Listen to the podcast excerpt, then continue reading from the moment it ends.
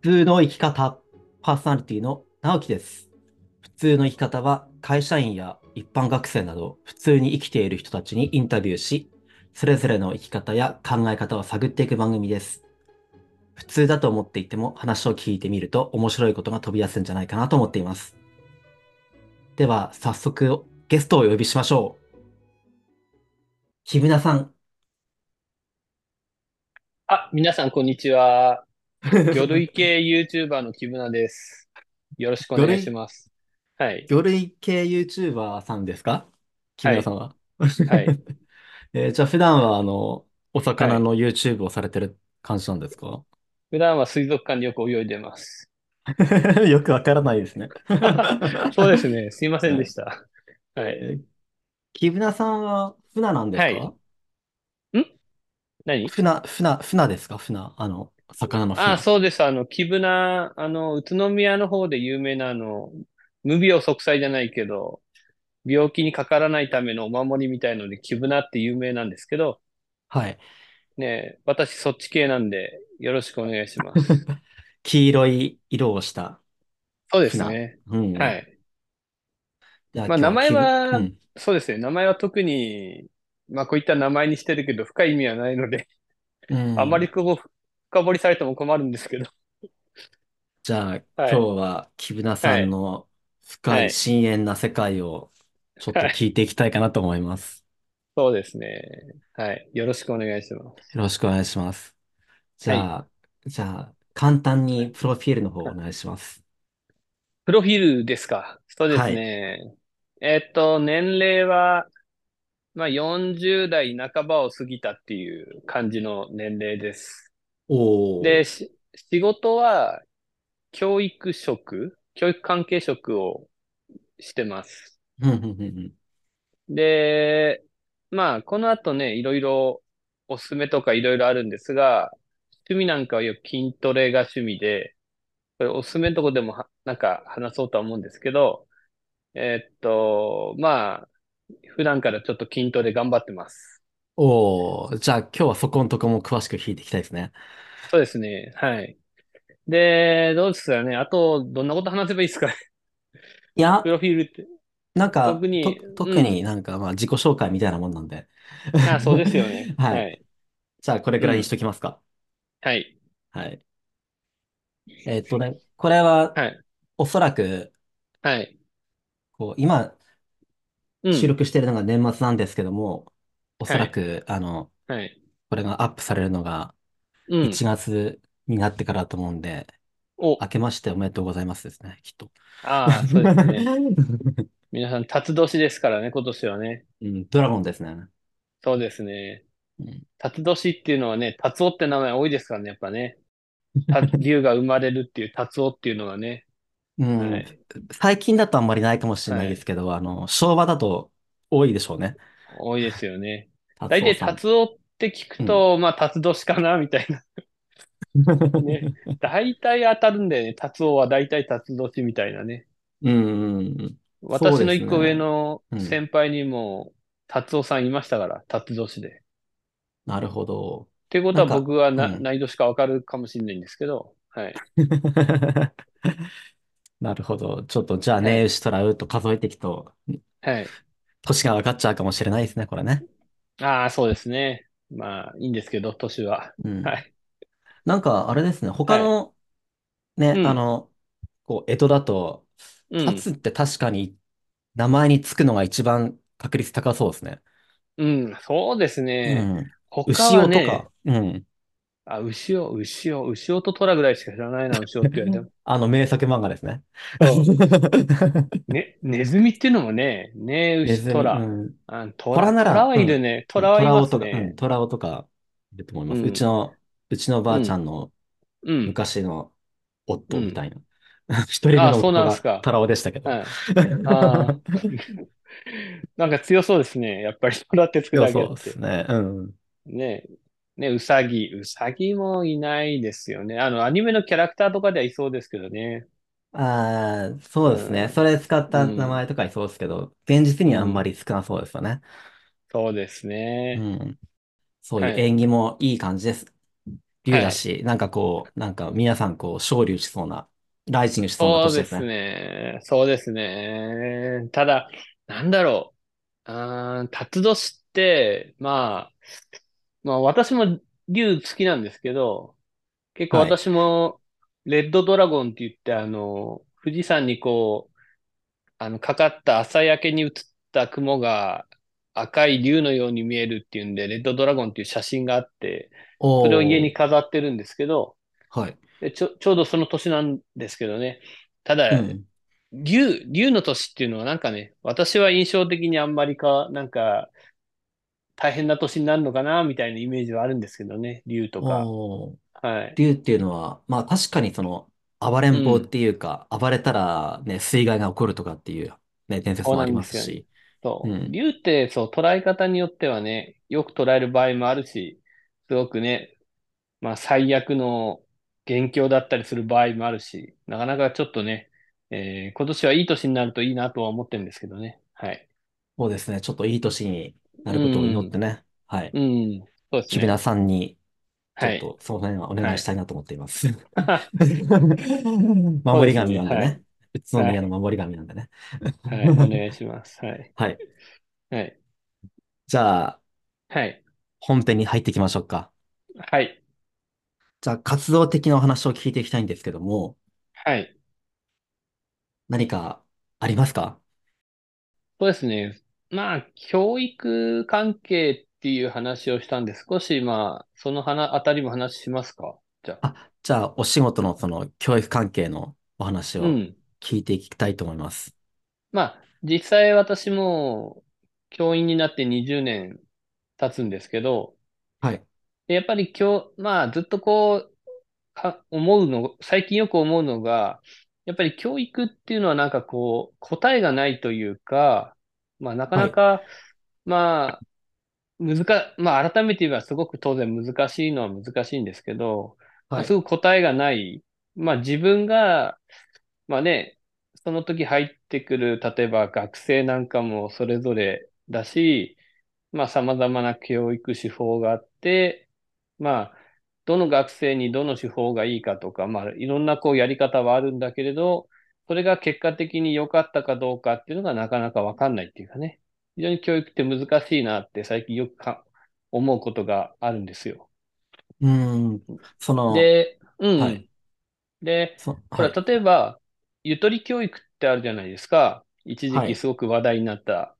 で、はいはい。当時は、詰め、詰め込み教育が良くないっていう話があって、でゆとり教育っていう発想が生まれたと。で、はい。まあ当時からゆとり教育についてはね、どうなんだなんていう話はあったんだけど、で、まあ実際、それが何年も経って、現在ではゆとり教育っていうのはやっぱ失敗だったっていう方が今大半というか、それの見直しっていうのが行われている状況。なんで、じゃないですか。そうでもまあ。それがまあ、その時に分かってれば、ゆとり教育って多分実施されなかったのかもしれないんですけど、まあやってみて、まあ例えば10年経ってこういう結果になって、今また新たな教育っていうのが始まってるんだけど、ただ、私なんかは、ただそれだけじゃなくて、例えばゆとり教育がさらに10年経った時に、また違う評価があるのかなと思っちゃうんですよ。おー。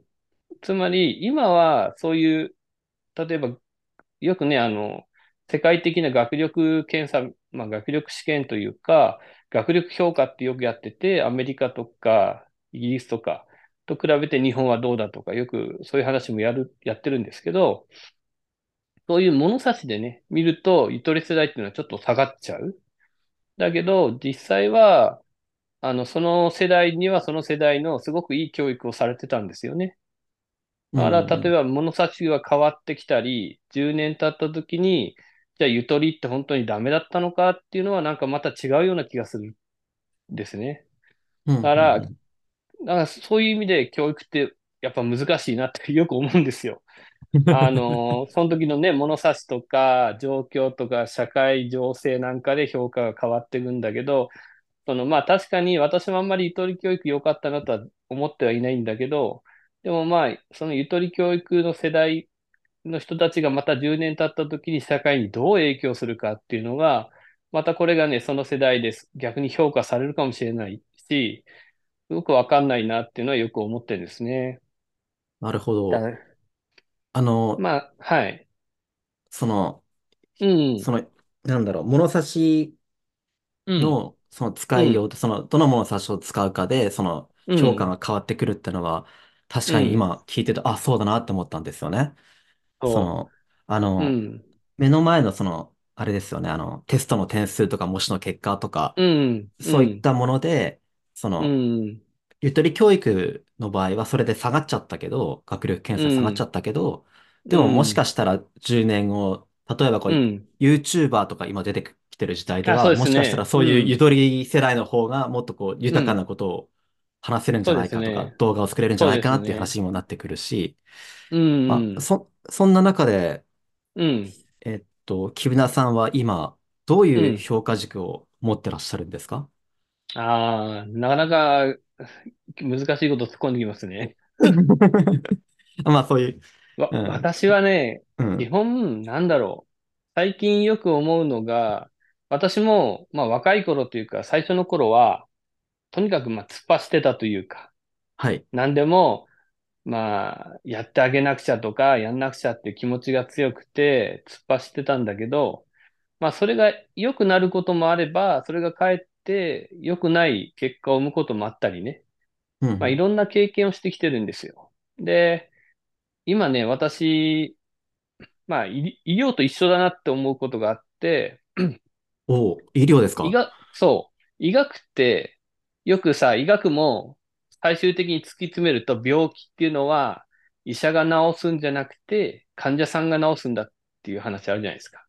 ああー、その、自己免疫力に。最後はかかってますよ、みたいな話あ。りますよね。